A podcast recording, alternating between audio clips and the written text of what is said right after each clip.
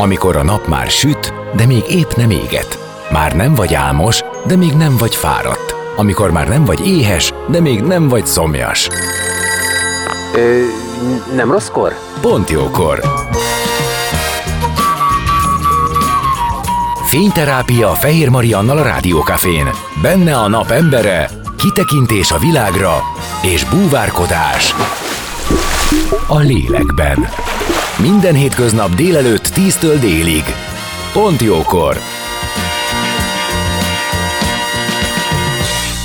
11 óra múlt 7 perccel Fehér Marian vagyok, köszöntök mindenkit, és folytatjuk a Pont Jókort az életünk dolgaiban egy adománygyűjtésre hívjuk fel a figyelmet. Gáncs Kristóf, az Ökumenikus Segélyszervezet kommunikációs igazgatójával beszélgetünk majd a Kapaszkodó Gyermekfejlesztő Programról, melynek keretében a központjaik összesen több mint 3000 nehéz körülmények között élő gyermekkel foglalkozik rendszeresen. Olyan gyerekekkel, akik segélyszervezetek támogatása nélkül nem indulhatnának a társaikkal egyenlő esélyek eredményekkel az életben.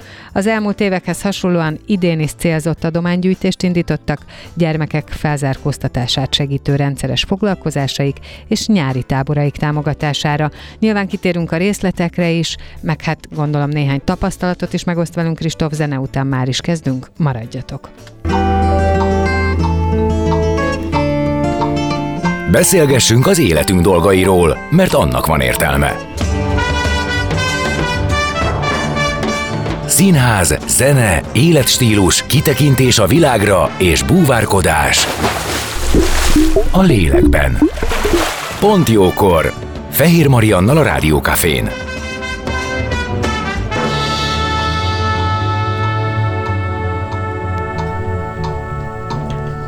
És vendégemmel Gáncs Kristóffal, az Ökumenikus Segélyszervezet kommunikációs igazgatójával, akit köszöntök. Szia! Szia! Mi nem először találkozunk, már az elmúlt évek alatt többször volt esélyünk beszélgetni, sőt, nekem volt lehetőségem részt venni néhány programotokban, de amit szeretnék, mert azt gondolom, hogy egy kicsit mindig nulláról kell kezdeni, hogy fogalmazd meg, fogalmazzuk meg, tegyük össze, hogy az ökumenikus segélyszervezet, ez pontosan mit jelent, mit csinál, mi a fő tevékenysége. Az Ökumenikus Segélyszervezet elsősorban egy közösséget jelent, egy olyan közösséget, ahol közös célokért uh, tudunk uh, küzdeni, és ez így van most már 1991 óta, tehát 30, lassan 32 éve és ez a közösség ez egyre bővült, és a tevékenységek is egyre bővültek. Ma már nehéz is talán egy-egy mondatba összefoglalni, hogy mennyi mindennel foglalkozik ez a segélyszervezet. Amikor mégis megpróbáljuk, akkor azt szoktuk mondani, hogy ételt, otthont és esélyt szeretnénk adni a rászorulóknak, és a három közül is a legnagyobb hangsúly az esélyen van. Tehát, Igen, tehát kitörési pontok legyenek. kitörési pontokat uh-huh. kínáljunk azoknak, akik maguk is szeretnének tenni azért, hogy egy nehéz helyzetből, vagy akár a szegénységből, eh, egy krízisből ki tudjanak tudnak jönni, és aztán ennek igazából nagyon sok formája tud lenni. Van egy elég komoly szociális intézményhálózatunk, családok átmeneti otthonaival, biztos kezdett gyerekházakkal, hajléktalanokat segítő központokkal, um, gyerek, különböző gyerek felzárkóztató programokkal, tanodákkal, közösségi pontokkal, tehát sok-sok minden. Ez egyrészt egyfajta tervezhető munkát jelent, és emellett pedig ugye a segélyszervezet úgy fogalmazza meg a küldetését, hogy ott akar lenni nélkülözők, és a bajba jutottak mellett, és ez utóbbi ez azt is jelenti, hogy ha, ha egy krízis helyzet van, akár a határainkon belül, akár szomszédos országokba, akár bizonyos olyan országokba, ahol, ami a stratégiánkban szerepel, mert ezért mindenhol nem tudunk ott lenni, akkor ott, ott is segítséget nyújtunk, és hát ebbe például ugye az ukrajnai háború az most egy nagyon meghatározó irány. Azt gondolom, hogy ehhez a munkához kell iszonyatosan ö, nagy logisztikai ö, készség, kell egy bázis, amire lehet támaszkodni, kell szakemberbázis, hozzáértő, figyelmes, türelmes szakember ö, bázis, tehát hogy sok mindenből tevődik össze, mert hogy a krízis meg a trauma azt is képzelem, hogy olyan a természete, hogy egy pillanat alatt tud a perifériára küldeni. És azt mondják, hogy ezt általában szakemberektől hallom, hogy ugye nagyon könnyű oda kerülni, és nagyon nehéz visszakapaszkodni, hiszen a leges legfontosabb természete a periférián való létnek, hogy a társadalomtól elszakadunk, hogy a kapcsolódások eltűnnek, hogy maga az emberi mi voltunk. Tehát, hogy ez a láthatatlanná válás, amiből nagyon nehéz visszakapaszkodni, és azt gondolom, hogy elsősorban lelkileg erőt gyűjteni ahhoz, hogy bármifele is elindulj, és aztán utána pedig segítség nélkül szinte lehetetlen. Szóval azt gondolom, hogy nagyon, nagyon nagy dolog, amit ti csináltok, és nagyon kiterjedten kell erre figyelni, hogy minden terület rendben legyen, minden területen a megfelelő emberek legyenek. Egy kicsit először így ebbe mennék bele, hogy a ti szakembergárdátok az honnan, miből táplálkozik, hogyan kerülnek hozzátok, mi kell ahhoz, hogy valaki a ti csapatotokat erősítse.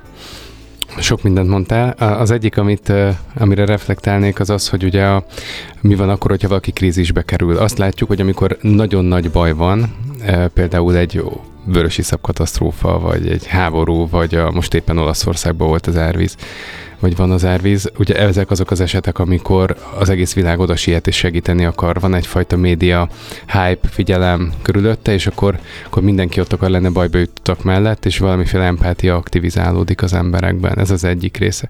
Másik része viszont azok a hétköznapi kisebb személyes tragédiák, amikor, amikor a társadalom, ahogy te is mondtad, nem látja feltétlenül azokat, akik bajban vannak, vagy nem fog oda sietni, meg nem is tud nyilván Biztos minden tudunk egyesen. egy kilométeres körzetbe találni néhányat. Így van, és, és azt gondolom, hogy egy segélyszervezetnek mind a kettőben ott kell tudni lenni, mi nem a, a kamerák után szaladunk, hanem, hanem az a, a küldetésünk, hogy az év 365 napján legyünk ott a rászorulók mellett, és ennek van egy talán ilyen értelemben látványosabb része, amikor katasztrófa van, és mindenki odafigyel a bajba jutottakra, meg van egy sokkal kevésbé látványos része, amikor a, a leghátrányosabb helyzetű településeken intézményeket működtetünk, és nap mint nap vagyunk ott családok meg gyerekek mellett. És hogy mi kell ehhez, vagy milyen szakemberek, Egyrésztről kellenek nyilván azok a szociális szakemberek, akikből sajnos nagy hiány van, különösen is azokból, akik alapértékekben egyeznek az ökumenikus segélyszervezete, és tényleg ebbe a fajta esélyteremtésbe szeretnének beleállni, és nem a, egyszerűen arról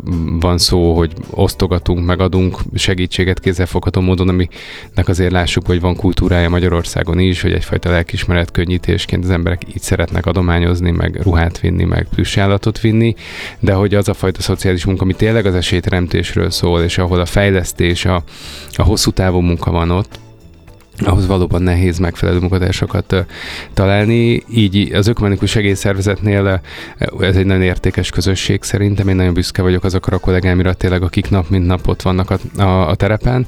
És persze van mögöttük egy nagyon komoly támogató egység, akár csak a Budapesti Koordinációs Központra gondolok, ahol több mint százan dolgozunk, és ahol ott vannak a, a, a pénzügyi szakemberek, a logisztikai szakemberek, a HR-esek, a pályázatírók, a forrásteremtők, az adománygyűjtők, tehát sok-sok ember, akiknek az a, a munkája, hogy a feltételeket megteremtsék ehhez a munkához.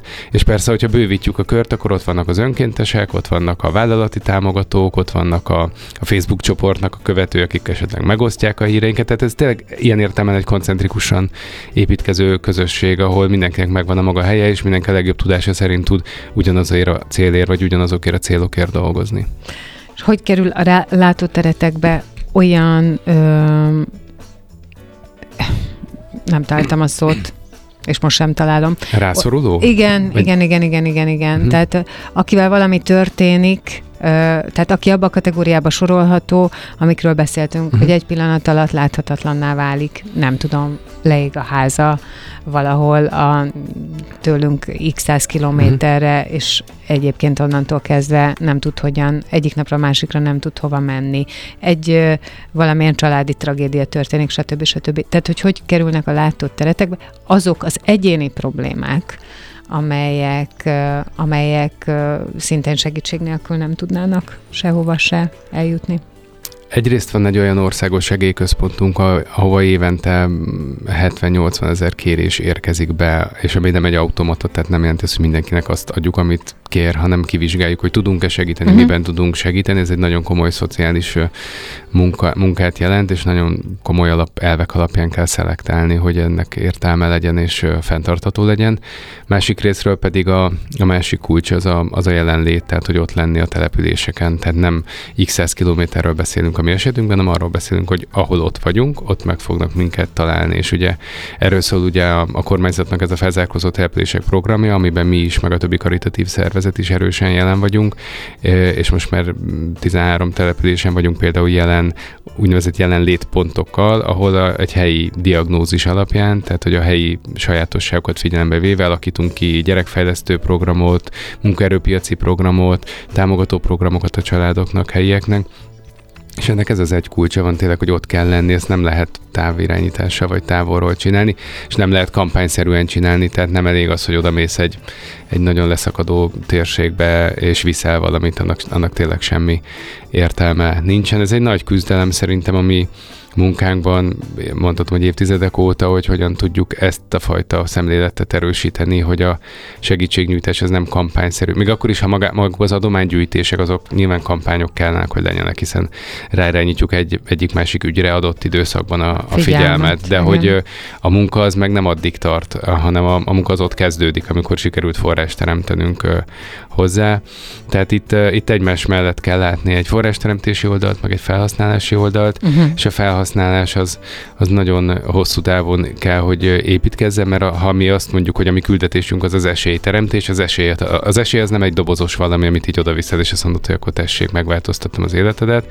Még akkor sem, ha nagyon sok pénzt vinnénk oda, mert tudjuk, hogy a lottó nyertesek történeteiből is többek között, Igen. hogy nem elég sok pénzt oda tenni egy család mellé, mert lehet, hogy egy ugyanabban a helyzetben lesz, tehát nem ott kell belenyúlni, hogy oda viszünk és mindent kifizetünk, hanem ott kell megnézni, mi az oka annak, hogy ők krízisben vannak, és hogy tudunk foglalkozni a lemaradásaikkal a gyerekeknél, a felnőtteknél, uh, hogyan tudunk valóban kapaszkodót nyújtani nekik. Így van, meg hogy hogyan tudnak ezen a krízisen ők túljutni, és hogyha túljutnak, akkor abban az állapotban mi van velük, mert szerintem azért nem ugyanolyanok vagyunk egy krízisben, tehát az erőforrásaink is jóval árnyékoltabbak, amiket amúgy ki tudnánk használni saját magunkból, amikor egy trauma ér, akkor ugye az ember szárnyaszeget lesz, tehát nem feltétlenül látszik, hogy mi az, amire ő képes. Akkor menjünk rá, kérlek, erre mostani adománygyűjtésre, illetve beszélj nekem erről a kapaszkodó gyermekfejlesztő programról, hogy ez mit jelent egész pontosan. Az Ökumenikus Segélyszervezetnek egészen a kezdetektől fogva egy kiemelt célkitűzése volt a, hátrányos helyzetű gyerekekkel való foglalkozás. Azt hiszem, hogy ez adja magát, ha egy, ha egy szervezet valóban sok helyen van jelen, akkor, akkor léptanyomon belefut azokba a családokba és azokba a történetekből látod azt, hogy a gyerek az évről évre szakad le. És hogy a hátrányos helyzet, én szerintem ez is fontos, hogy ezt megfogalmazzuk, hogy honnan indul a hátrányos helyzet. A hátrányos helyzetnek nagyon sokféle definíciója van. Én nem is szeretem azt, amikor azt kérdezik tőlem újságíró, újságírók, hogy akkor ki a szegény, meg hány szegény van, mert nagyon sokféle szegénység van, nagyon sokféle Hogyne. definíció van. Mi azt látjuk, hogy, hogy nagyon sok olyan család van, ahol akár a szegénység okozta uh, hátrányok miatt, tehát hogy nem tetik meg a szülők, hogy megadjanak minden olyat a gyereknek, ami az egészséges fejlődéséhez kell, akár egy-egy trauma miatt, mert itt nem mindig csak anyagi uh, nélkülözésről beszélünk, hanem arról is beszélhetünk, hogy bántalmazás van, hogy, hogy a családban hát hiányoznak sőt, a... Tehát a, a lelki, lelki nehézség az kifejezetten, itt ez egy olyan megint csak ugye az erőforrások lesznek leblokkolva. Így van, és a, a, ami meg nagyon fontos, hogy a, hogy a gyerekeknél egészen picikorról, hogyha beszélünk, akkor nem is feltétlenül a hátrányok ledolgozásáról van szó, hanem a megelőzéséről. Tehát, hogyha hogyan tudunk ott lenni a nulladik perctől fogva a, a gyerekek mellett, a, a családok mellett, hogy a, egy olyan édesanyja, aki mondjuk nagyon nehéz körülmények között neveli azt a gyereket, pláne ha egyedül, akkor legyen egy hely, ahol be tud jönni. Például ezért működtetünk biztos kezdett gyermekházakat, ahol már a, gyakorlatilag még a hasba van a gyerek, és már bejöhet a, a kismama, vagy a leendő kismama, és abban is kap segítséget, hogy hogyan tudja egészségben elkezdeni azt a gyereket nevelni, és utána megkapja a fejlesztő segítséget tőlünk. És itt tényleg olyan településeket képzeljetek el, ahol, ahol nem adott az, ami mondjuk itt Budapesten akár természetes, ha valakinek van pénze, akkor pláne, hogy van fejlesztőpedagógus, meg logopédus, meg, meg ilyen torna, meg olyan torna. Nekem is van két kisgyerekem, látom azt, hogy mennyi energiát tesz bele egy szülő, meg a szülőtársak abban, hogy a gyerekek ilyen-olyan lemaradásait behozzák. Na most egy olyan helyen, ahol semmiféle ilyen erőforrás nincs, ott tényleg ott kell lenni a gyerekek mellett. Különben azt látjuk, hogy, hogy három-négy-öt évesen már olyan lemaradásokat halmoznak fel, amit utána nagyon-nagyon nehéz, vagy akár lehetetlen mellett dolgozni, mert nem lesz iskola éret, nem lesz képes arra, hogy az iskolába megállja a helyét, és egyik kudarc a másik után, és egy végleges leszakadás történik már nagyon hamar, és eldől az élete az első éveiben. És erről szól a kapaszkodó program, ezért neveztük így, hogy minden olyan programunkat, ami erre az esélyteremtésre koncentrál, azt betettük egy nagy programba, ezt elneveztük kapaszkodónak, és erre gyűjtjük a, az adományokat most már tizedik éve, és itt is arról van szó, hogy a május az a gyerekek hónapja, tehát ilyenkor gyűjtünk, meg van egy csomó gyereknapi rendezvényem, egy picit az élményről szól, picit meg arról is, hogy felhívjuk a figyelmet a, a munkánkra, de mindig és mindenhol elmondjuk azt, hogy nem a gyereknapi rendezvényre gyűjtünk, hanem pont arra, hogy a gyereknap után is ott legyen valaki a gyerekek mellett, és, és hogy adjon nekik egyrészt esélyt arra, hogy gyerekek legyenek, mert ez is nagyon fontos, hogy, hogy meg tudják élni a gyermekkort, mert az ugyanúgy fontos része a fejlődésnek, hogy legyen játék, meg móka, meg táborozás, meg minden.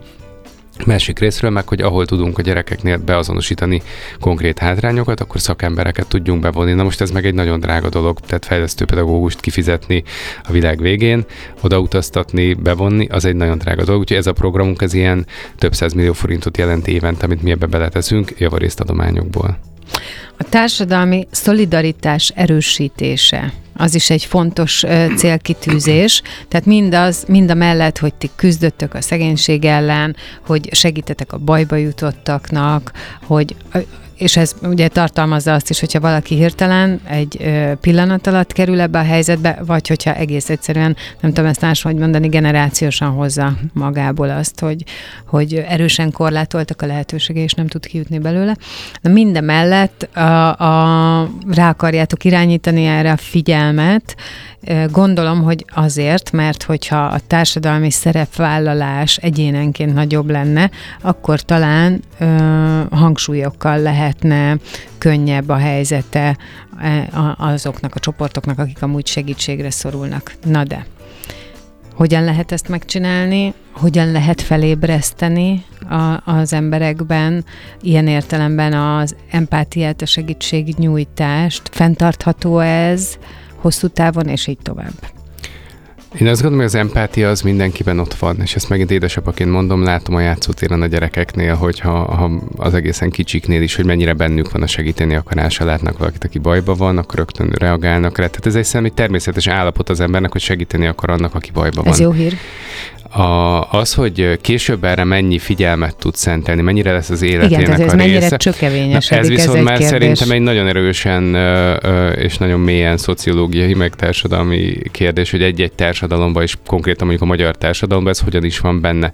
Én azt gondolom, hogy nem vagyunk rosszabbak egyetlen másik országnál sem. Tehát főleg, hogyha nagy baj van, akkor a magyarok igenis képesek beleállni és összefogni. Azért ezt láttuk sok katasztrófa esetén a, a, a kellős közepén ott dolgozva a segélyszervezettel, akár csak ha a tavaly évre gondolok a háború, amikor kitört, akkor elképesztő volt az, ami történt Magyarországon, hogy megmozdult az egész társadalom magánemberek, cégek, közösségek, és mindenki segíteni akart. Tehát én azt gondolom, hogy ebben a, a krízis összefogásban nagyon erősek vagyunk. Amit én mindig el szoktam mondani, és szerintem nem lehet eleget elmondani, hogy, hogy nagyon, mennyire jó lenne az, hogyha ezen túlmutatóan is ez jelen lenne a társadalomban.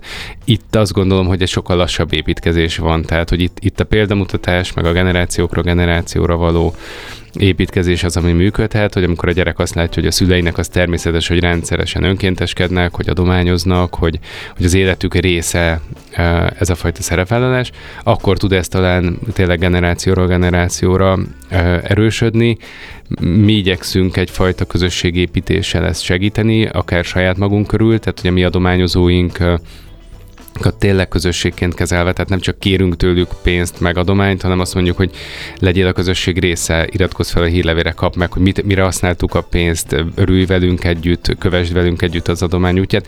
Ez nagyon fontos, ez a fajta átláthatóság és bevonás, hogy, és talán ez, ez a, az attitűd az, ami leginkább erősíteti hosszú távon az emberekben a bizalmat, mert azért végső soron az, amit mi csinálunk, ott a bizalom a legnagyobb érték, hogy megbízom az ökumenikus segélyszervezetben, hogyha tudom én felhívom a 1353-as adományvonalat, és ezzel 500 forintot adományozok a kapaszkodó programra, ezt ugye most is meg lehet tenni, csak szólok a kedves hallgatóknak.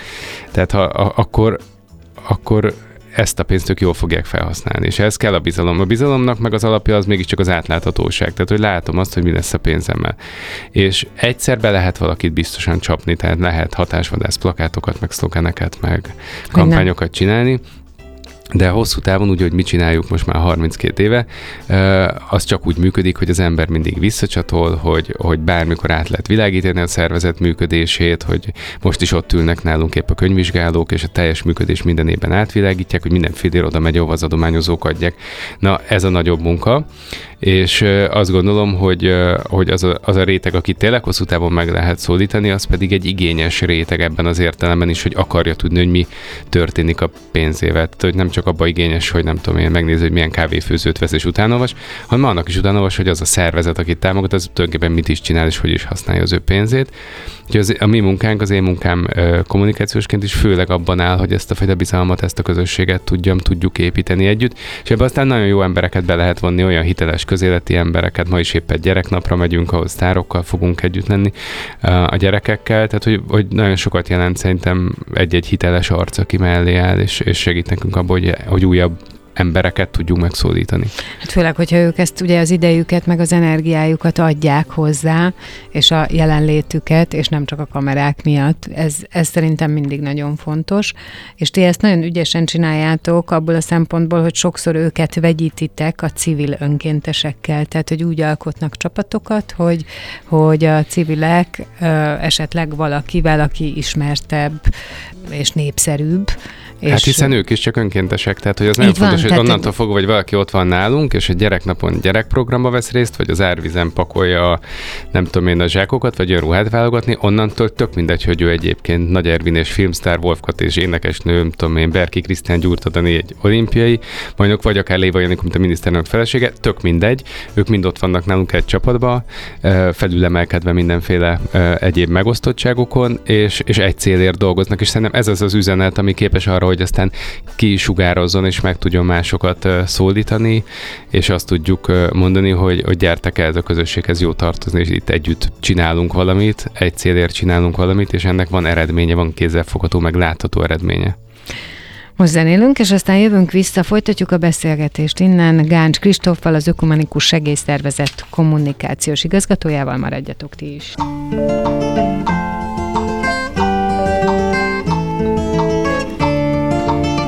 Beszélgessünk az életünk dolgairól, mert annak van értelme. Színház, zene, életstílus, kitekintés a világra és búvárkodás. A lélekben. Pont jókor. Fehér Mariannal a Rádiókafén.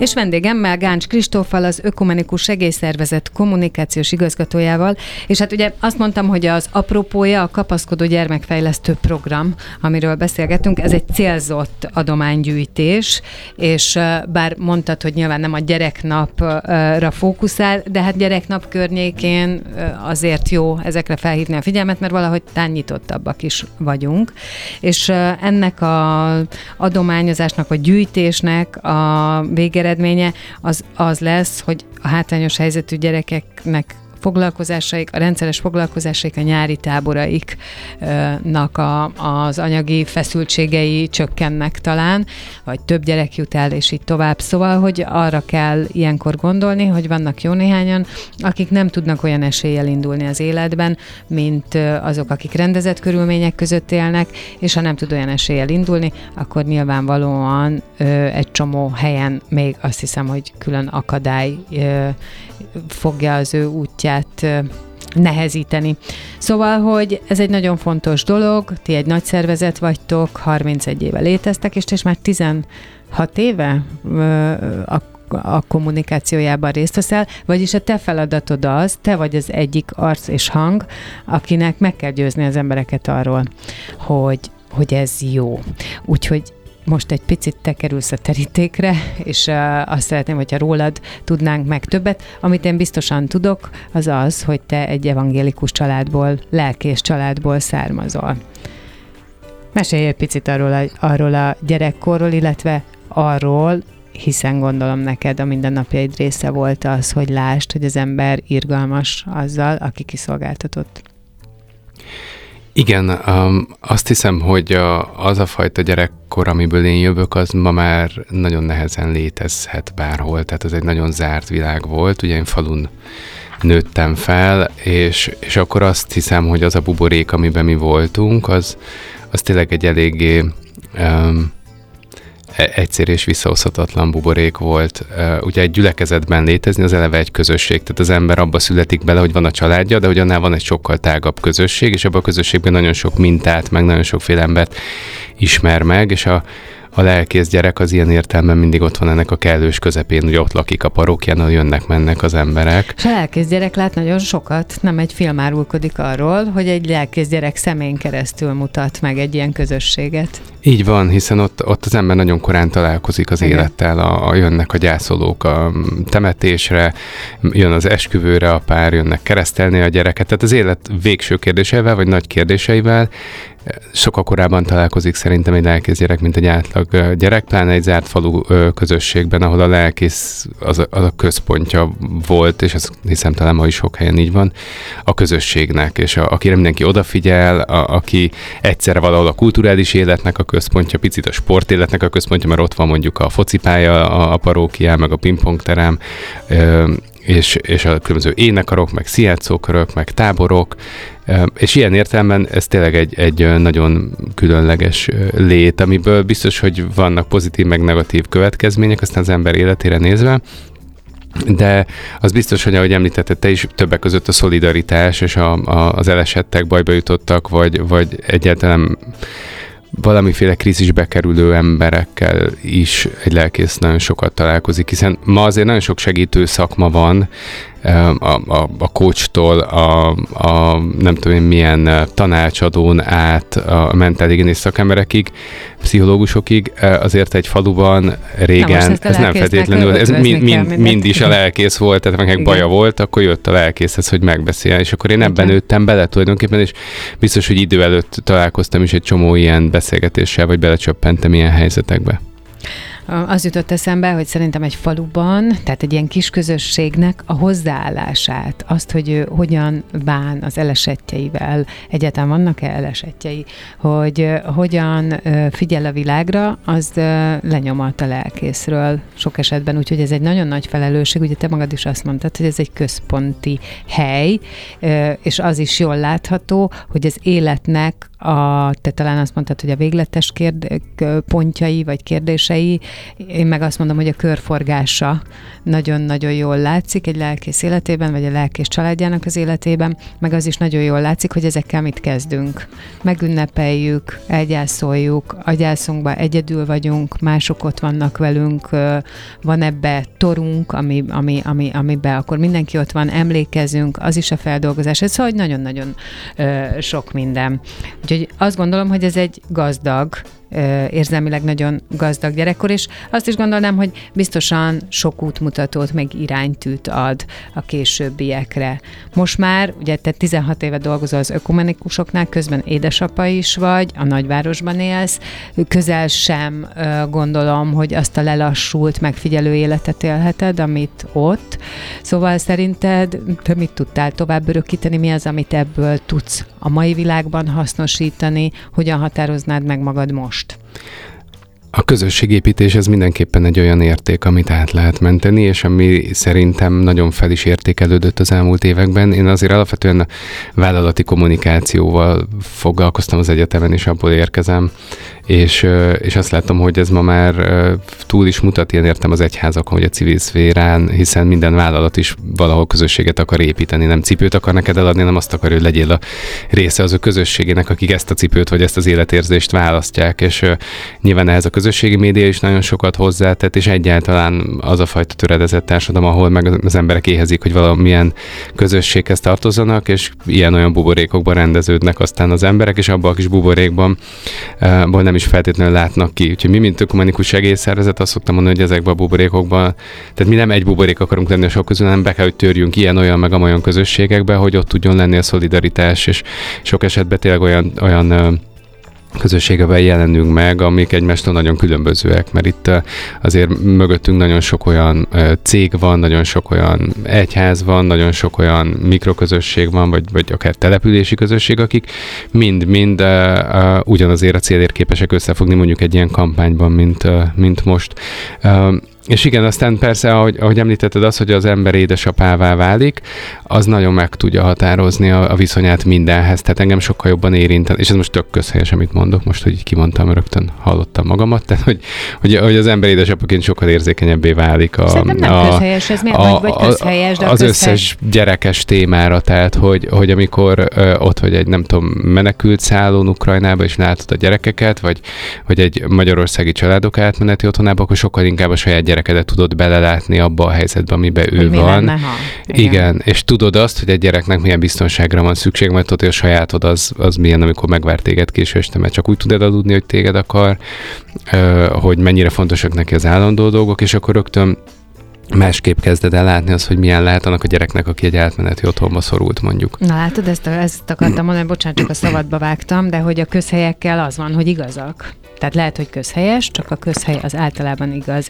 És én ö, ezt vissza tudom neked tükrözni, hogy mindenki, amikor szülővé válik, akkor nagyon keményen megérinti az, ami előtte egyáltalán nem. Pontosan ezért, mert akkor oda tudod, be tudod helyettesíteni a gyerekedet, sőt, szerintem olyankor még azt is megengedjük magunknak, hogy a bennünk élő valaha valamit nélkülöző gyereket lássuk, ami lehet, hogy nem olyan szintű, mint ami előttünk van, de de ott van, felébred, és, és az az érzés akkor a hatalmába kerít.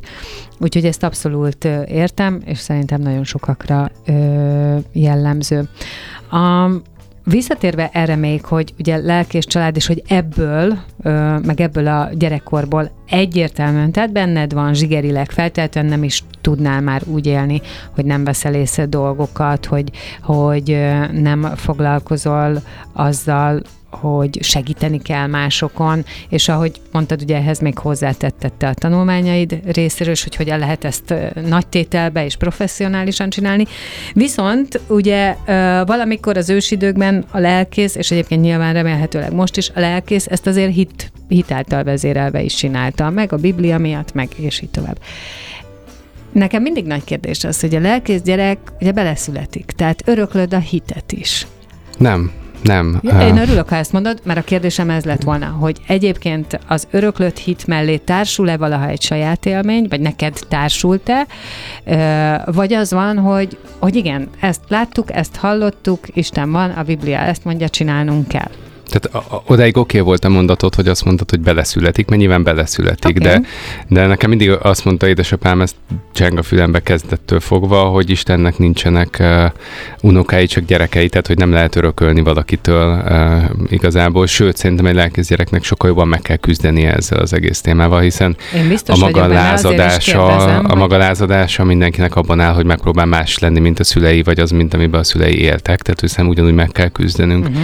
mindannyiunknak, és ugyanúgy az élet hozza azokat a a lejtőket, meg, meg magasságokat, amikor más a viszonyod a, a, az Úristenhez, vagy egyáltalán a, a, az egész hithez. Tehát, hogy ez szerintem nem egy ilyen állapot, ami nálam sosem volt az, hogy, hogy ez így van, hanem ez újra és újra egy küzdelem, meg egy gondolkodás, meg vannak erősebb, meg gyengébb pillanatai. Az más kérdés, hogy nyilván könnyebben találod meg ezt a kapaszkodót, ha ezt egyáltalán ismered, és, és ott vannak előtted hiteles példák, vagy emberek a családtagja, a környezeted. Meg ha van a, közösséged, ahova fordulhatsz, így van, így az, van, az egy fontos így dolog. Van. Igen, mint hogyha ebbe egy egyedül lavírozgatsz. Így van, úgyhogy, úgyhogy ez nyilván ez a, ez a fajta keresés megküzdem, az ugyanaz én életemnek is része is, tehát én ezt nem kaptam készen, nem örököltem úgy, mint egy nem tudom, egy, valaki egy lakást örököl, vagy, vagy bármit, tehát hogy sőt, az, hogy én nem lettem lelkész, és a családomban korábban mindenki az volt, ez, ez még mindig rám rakott egy plusz ilyet, hogy oké, okay, de akkor mi is az az értelmes, amit én csinálok, tehát abban, amit én ma csinálok, abban biztos, hogy benne van az, hogy, hogy, hogy én is szeretnék valami olyat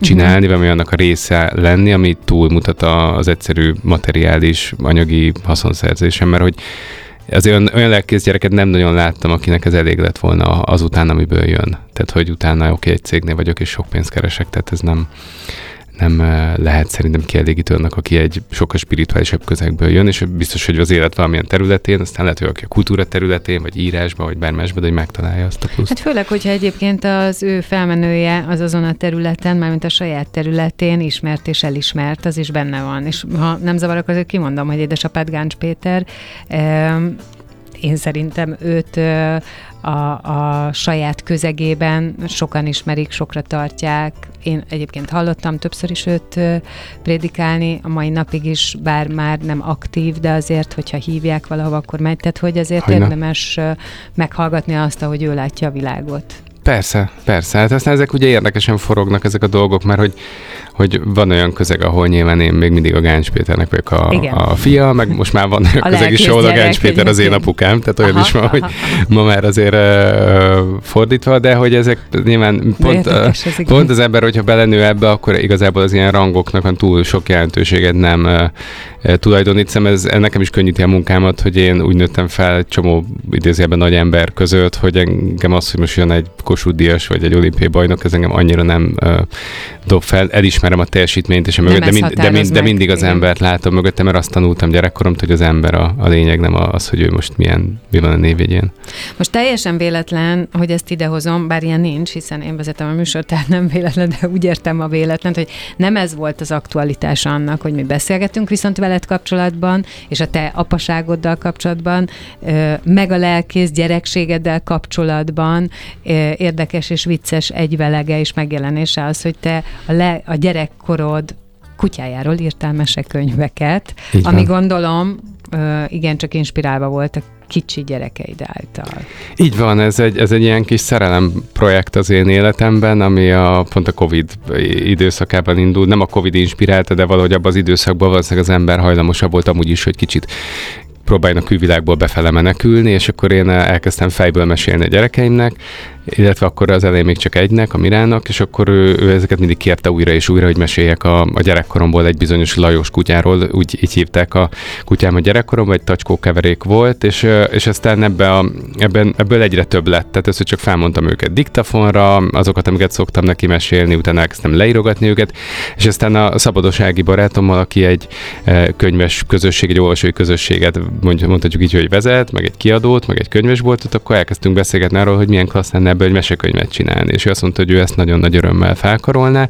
És akkor ebből lett egy első mesekönyv, Lajos kutya megérkezik, amit a, a Libertin kiadó könyves volt adott ki, és utána e, sikeres volt, és nagyon jók voltak a visszajelzések, hogy, hogy, hogy az em, nyilván nagyon nagy művészet nincs hogy az ember kutya meg gyerek együttállásból ezt, e, mindenki tudja, ezt mindenki igen, tudja de én azt remélem, hogy egy picit ennél többről van szó, portokat. mert így van, e, és azt látom, hogy nagyon sok olyan család van, ahol igen, a kutyákat imádják, meg a, meg a kutyás kalandokat, és akkor ebből lett még egy mesekönyv, a Lajos kutya buszra száll, ami tavaly jelent meg, e, és ha minden igaz, akkor idén érkezik a harmadik eh, mesekönyv, illetve pont most gyereknapra készült egy színező, tehát elindult az életemnek egy ilyen tök más területe, ahol én már Gáncs Kristóf meseíró eh, vagyok, és semmi köz, és nagyon tudatos döntésem volt, hogy ezt egyáltalán nem kötöttem össze a segélyszervezettel, tehát nem egy jótékonysági projekt, mert nyilván nagyon könnyű lett volna úgy mesekönyvet árulni, hogy ez jótékonysági, de én azt akartam, hogy ez, ez tényleg egy ilyen tök külön része ez legyen az életemnek. Része, igen, ami, nekem is ez jutott eszembe. Ami, ez valamilyen hova te egyébként kimenekülsz, elmenekülsz, hogyha arról van szó, pihensz?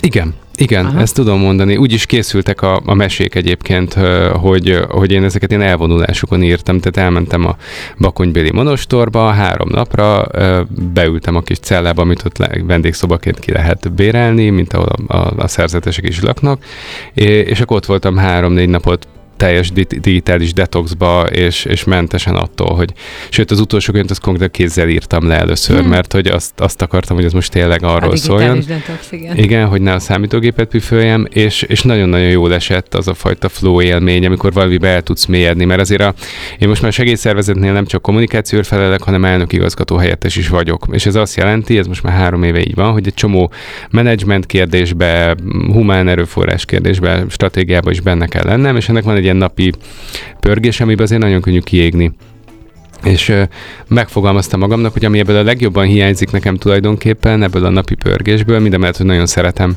csinálni, és, és tényleg nagyon sok pozitív visszacsatolás is van ebben, meg, meg eredmény, de hogy az ember mégis az elmélyülést ez nagyon nehezen tudja megélni, hiszen egyik helyről rohan a másikra folyamatosan, és valahogy ebbe az írásba, ami így visszajött ezáltal az életembe, meg tudtam azt találni, hogy, hogy milyen az, amikor egy dologra koncentrálok, ott van a papír meg a toll, és visszamegyek, és utána aztán ennek van egy csomó pozitív hozadéka, hogy, hogy gyerekkori barátok előkerültek, hogy idézőjelben rajongók megjelentek, akik már várják a következő könyvet, és várják, hogy Lajos kutyával mi lesz, és akkor ez egy, egyfajta inspiráció, de, de továbbra is nagyon igyekszem ezt nagyon külön kezelni, és egy kis ilyen nyugalom szigete az életemben, amikor én éppen mesekönyvíró vagyok, meg Lajos kutyázok. És persze ez, ez aztán nyilván viccesen fér össze azzal, amikor az ember, nem tudom én, nagy politikusokkal, meg cégvezetőkkel tárgyal, és közben meg egy falusi tacskorról ír mesekönyvet, de aztán pont ezek, vagy pont ebből a hm. kettőből tudnak jönni ezek a helyzetek, amikor a cégvezetőről is kiderül, hogy ő is nagypapa, és olvasta a Lajos kutyát, mert hogy, mert hogy mind, igen, mind igen, valahol, értem. mert mind valahol, mindenkinek van egy, van egy ilyen otthoni szerepe, aminek meg tényleg semmi köze a névjegykártyájához, meg a hangzatos pozíciókhoz. Úgyhogy egy picit ugyanaz, mint amit az önkéntesség kapcsán mondtam, hogy, hogy ugyanúgy a mese, meg a, meg, és ez közös szerintem ebbe a fajta munkában, amit mi végzünk, hogy ott tényleg emberek vannak, és emberek vannak egy közösségben, emberek vagyunk, és, és ne, és egy picit hátra tudjuk hagyni azokat a, a nagy különbözőségeket, amik olyan fontosnak tűnnek egy darabig, hogy kinek mi a, a, a titulusa, meg a pártállása, meg a nem tudom micsodája. Én azt gondolom, hogy igenis kell, hogy legyenek olyan ügyek, amik, amik felül tudnak ezen emelkedni, és az egyik ilyen az én életemben az mindenképpen a segélyszervezet, és az összefogás, és a segítségnyújtás, és valahol ilyen lett a mese is, ahol megint csak felül tudunk emelkedni azon, hogy ki honnan jön, és együtt örülünk egy történetnek. Mind a kettő szép szerintem, és mind a kettő munkás bizonyos szempontból, de ha jól látom, akkor örömmel tölt el. Így van, így van. Szerintem nem is lehet ezt, ezt másképp végezni, és, és mi, hogy egyikben sem vagyok egyedül, ezért az különösen nagy érték, hogy, hogy az ember közösségbe tud valamit alkotni, és, és szerintem ez, ez olyan, ami aztán segít tovább lendülni a nehezebb helyzeteken is. Hát nagyon sok sikert kívánok neked és nektek. Ugye ez az adománygyűjtés, ez most tart, és egész pontosan a gyermekek felzárkózását segítő rendszeres foglalkozásaik és a nyári táboraik támogatásáról van szó. Az Ökumenikus Segélyszervezet kapaszkodó gyermekfejlesztő program. Segélyszervezet.hu, tehát ha valaki szeretne adományozni, akár egyszer, akár rendszeresen, akkor azt meg tudja tenni ez a www.segélyszervezet.hu oldalon, vagy akár a 1353-as adományvonal hívásával. Igen, szóval nagyon könnyű, írva, könnyű csatlakozni. Tud. Igen, így van, így van. Szépen. Tehát tulajdonképpen ott az emberre ráugrik az a kérdés, hogy ha akar csatlakozni, akkor, akkor milyen módon és hogyan tudja ezt megtenni. Köszönöm még egyszer, és ezzel a pont jókor, tehát a figyelmet is köszönöm a hallgatóinknak, mert hogy a pont jókor már a véget ért.